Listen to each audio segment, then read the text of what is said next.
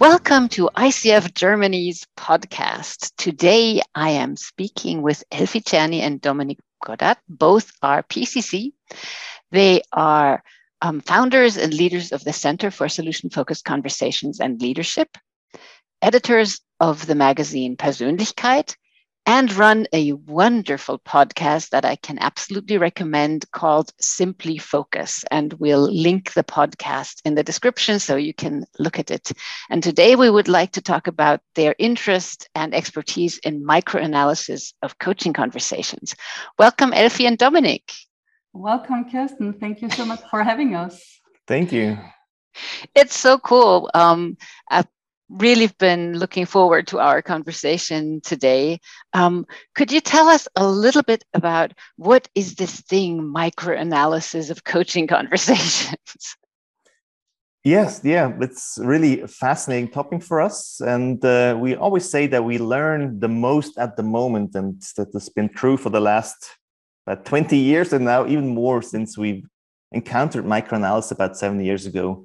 Microanalysis is a initially a research method where you can really, really look what is happening in conversations, who is doing what, and how does that what the conversation partners do kind of correspond to each other? How do they organize the conversation? What is happening after a question, for example, or after a listening response, and how does the other person react? How does the person um, who asked the question react again and really, really analyze in detail what is happening.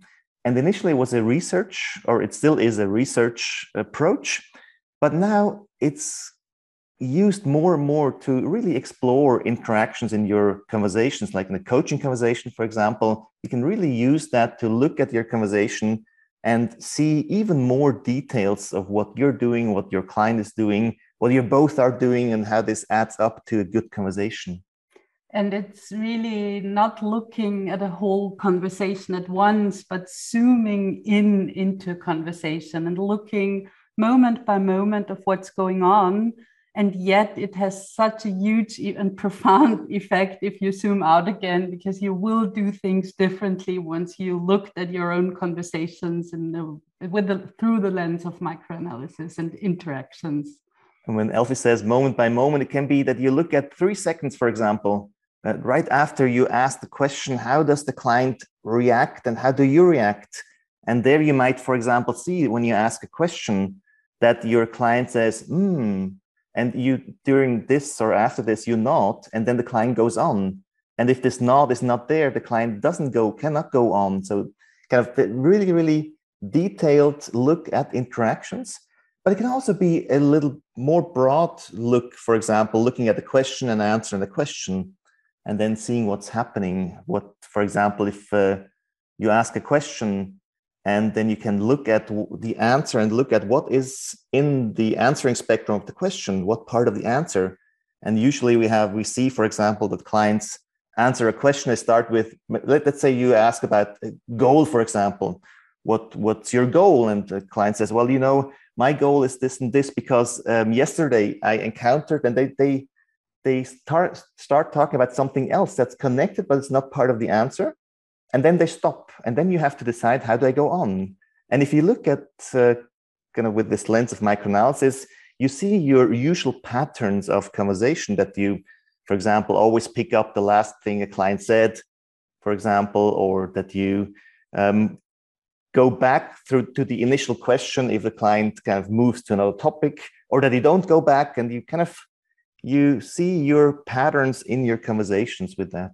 Maybe in, in other words you see how your client and you as a coach co-construct um, dialogue together and you see what your client is contributing and you see what you're contributing and how you do things together and not do do it together in a broader sense but how this doing together again happens moment by moment and how your reactions as a coach influence the answers of the of the coachee and the other way around obviously. So you mentioned an interesting word answering spectrum. Could you ex- uh, explain what that is?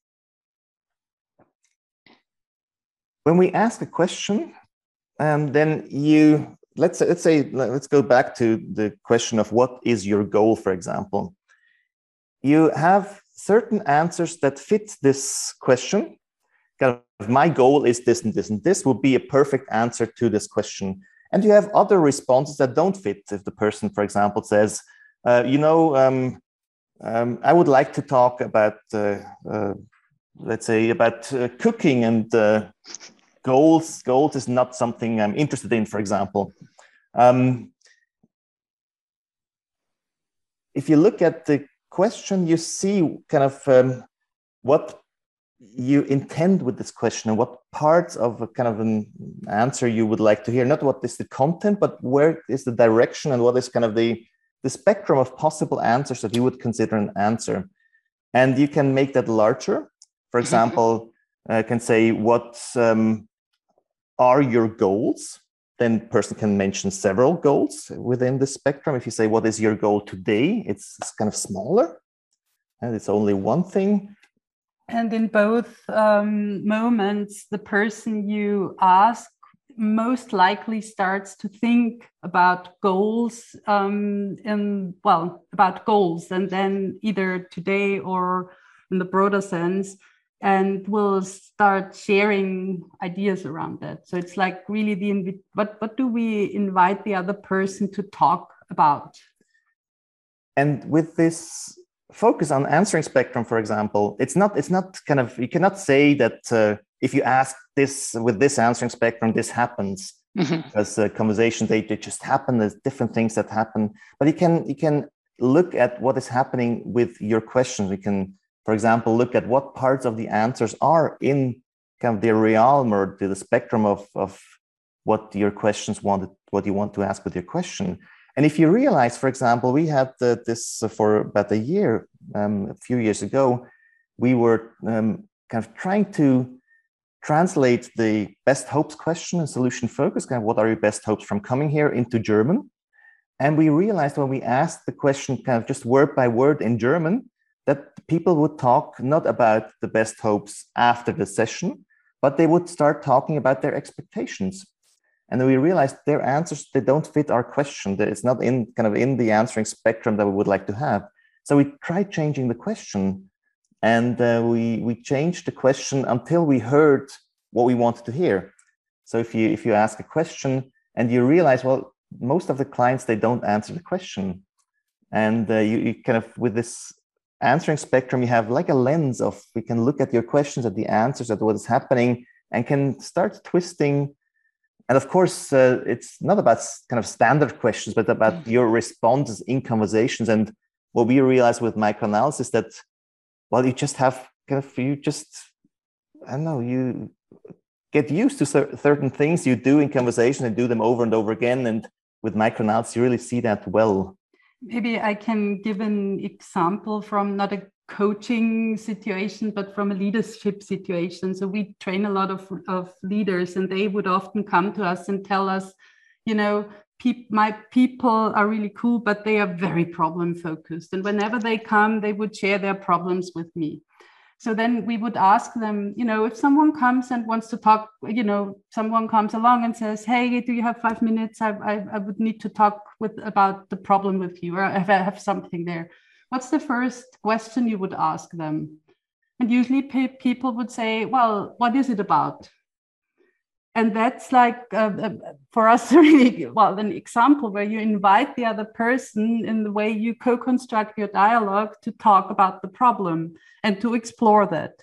So if you want to invite the person to think about what um, how this might be useful this time you spend together you would need to ask this and then you would have a different dialogue. And um, and it's really interesting to be aware of that mm. so yeah that's what what you can do with the answering spectrum and um, yeah mm. the idea of, of what do you introduce there and the interesting thing about the answering spectrum is that people they answer your questions around 97% of all questions kind of in a in a let's say a formal dialogue like coaching dialogue or a, a leadership dialogue or so they they are at least they start answering the questions so you have an impact with with your questions and it's not just kind of the concept in the question, like the goal mm-hmm. that is relevant, but it's also kind of the kind of the spectrum, the the the, the direction uh, that it can really influence with the question. And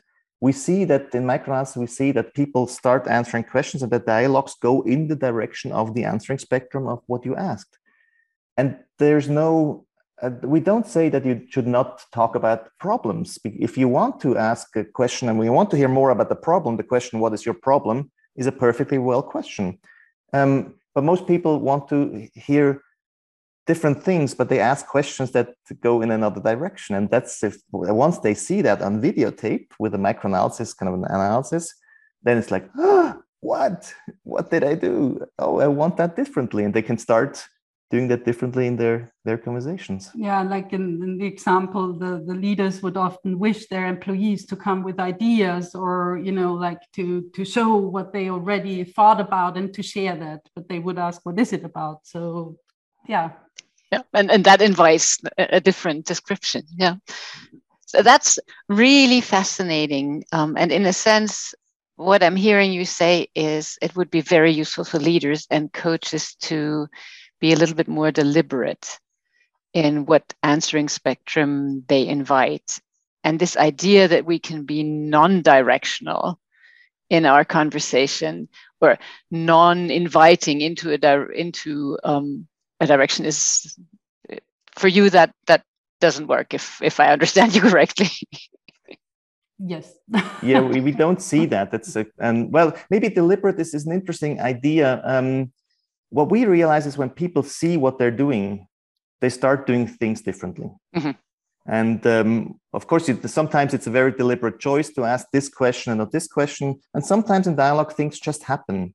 Mm-hmm. And it's not kind of uh, I, I want to ask this question, but just it, just a response within a split second. You ask a question and you go on, and um, but still they see that their questions change because they they kind of looked at that they reflected what they want and in the following conversations then when they look at them again with this lens they see oh something's happening.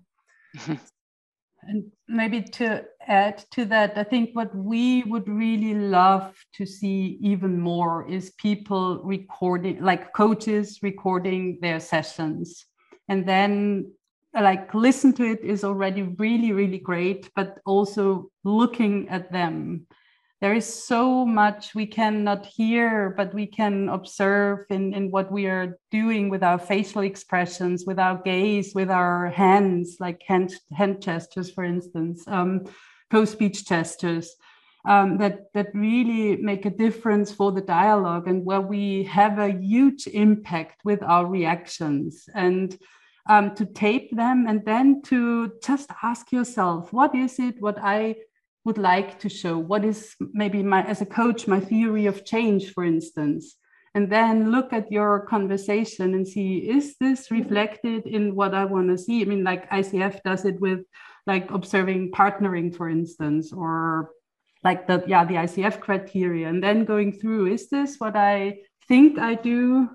Really what i do and then um, I think we are really convinced that this is one of the best things you can do to um, moment by moment look at your conversations and see not only what you do, but what you and your client do together moment by moment mm. and how you mutually influence each other in, in co creating a, a useful dialogue for the person you coach.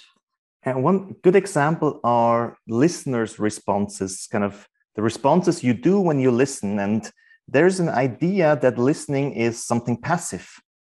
So uh, kind of it doesn't make a difference. It, they just listen and then kind of they react. And this is not what we see on the mm-hmm. videotape. Mm. We see that people are nodding, that they say mm-hmm, that they blink with their eyes, they coordinate gaze, for example, in split seconds together uh, the normal gaze, um, kind of normal pattern of gaze is that someone says something and thinks about or kind of is exploring something and the gaze goes away. And then gaze comes back. And during this time when the gaze goes away, the gaze of the other person is looking into kind of trying to find the eyes of the person. And then the gaze comes back. Then there is a gaze window. So both look into each other's eyes.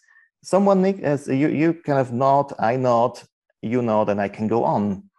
And if that doesn't happen, we can show that with it's called calibration. If that doesn't happen, then the conversation cannot go on mm-hmm. or normally. So if there's just a, and you can try that out. If you just uh, ask a question and while the other person is talking, you don't react, you just look with open eyes, don't blink, don't nod, then the person will stop within a few seconds. Are you hearing? Uh, did, did you understand?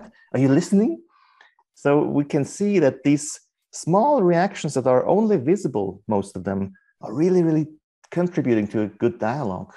And, and then there are reactions like looking stunned or showing like you know having big eyes of a wow and not without saying it but our facial expressions really contribute to the dialogue and um, if i say well listening to dominic right in, in our conversation right now look at him and, and and smile and say wow to what he says it will have an impact on his way of telling a story. Yeah. And not and it's interesting thing is it's not only kind of the the maybe the, that I feel more appreciated with what I say, and I but it changes the what I say. It changes what people say, and we have a listening analyzer, for example, where we um, analyze listening, and the one of the questions is when you look at what the person is listening or how how he she's listening. Um, what is the person listening for? And you can really see that. If you're listening for a problem, for example, you will not when someone says, well, you know, um, it's really difficult. Mm, aha. And um, if the person says, you know, it's really difficult uh, because uh, it's, it's really difficult and it was better last time, you would say it's really difficult. Mm, aha. Uh, because and it was better last time and you don't there's less of a reaction if you listen for exceptions for example of when it was better then you might see someone say you know it was really difficult the person not reacting and because it was better last time ah ooh. so you can really see what the person is listening for or you could also say what the person is um, kind of amplifying to hear more of with these mm-hmm. reactions mm-hmm.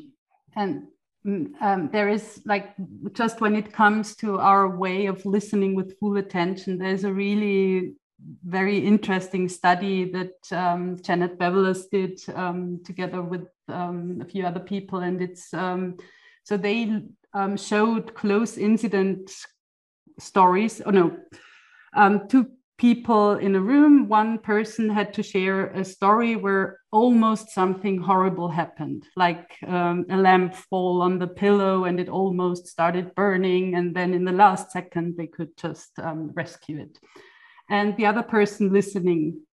And um, in the one group, the person, the listeners had to just listen with their full attention to the story of, of the other person.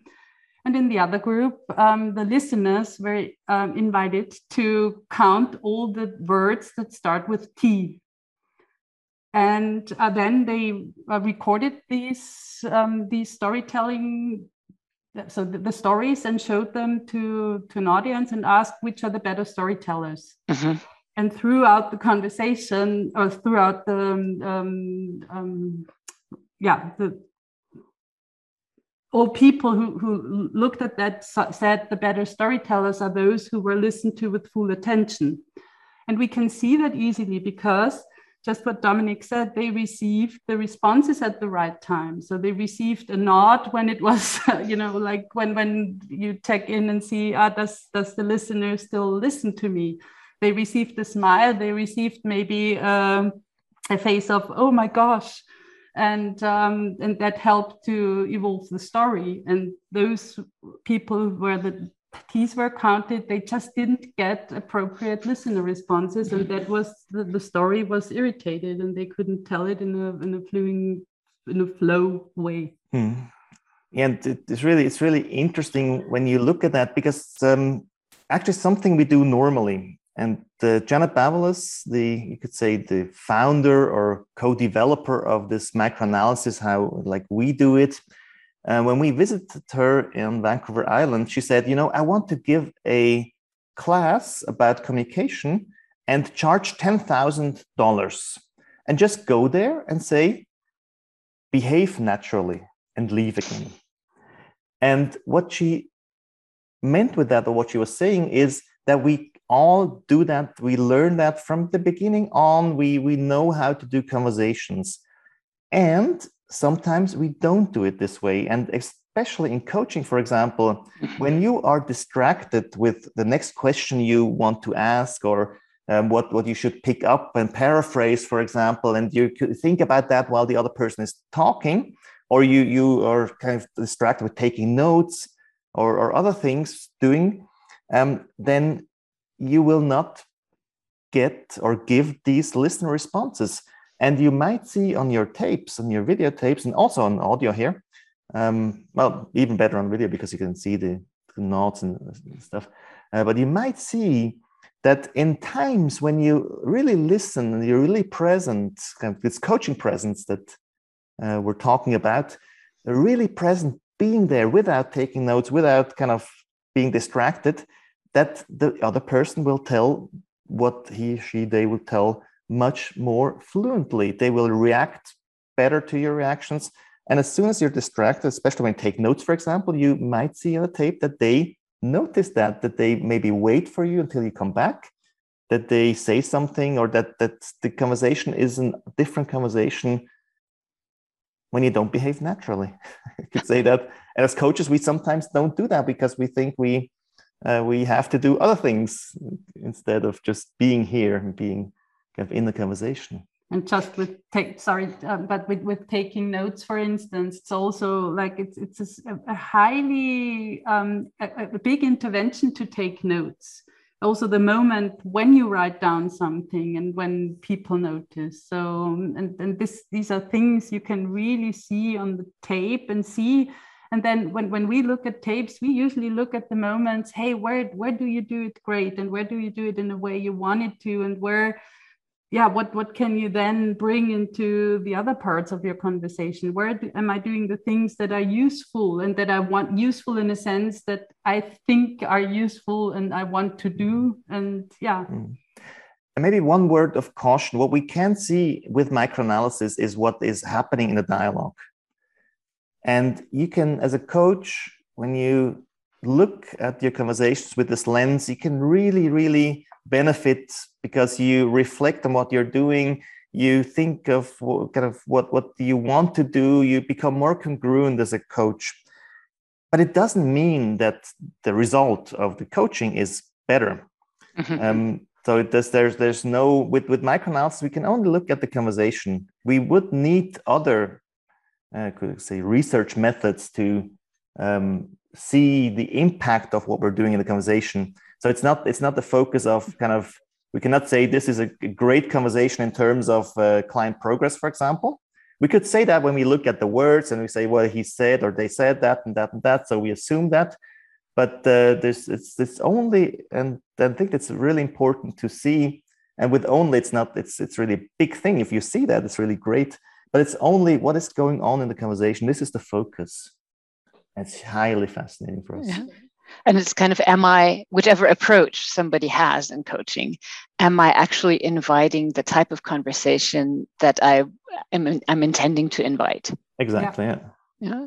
with um, all you do because sometimes approaches only focus on questions for example and uh, if you look at formulations for example so what do you kind of pick up from what the client is saying you can also see that formulations are highly influential so we look at questions, we look at formulations, we look at listener response, we look at everything that is happening. Also at co-speech gestures, for example, so kind of um, the gestures we do that really fit to the words we say.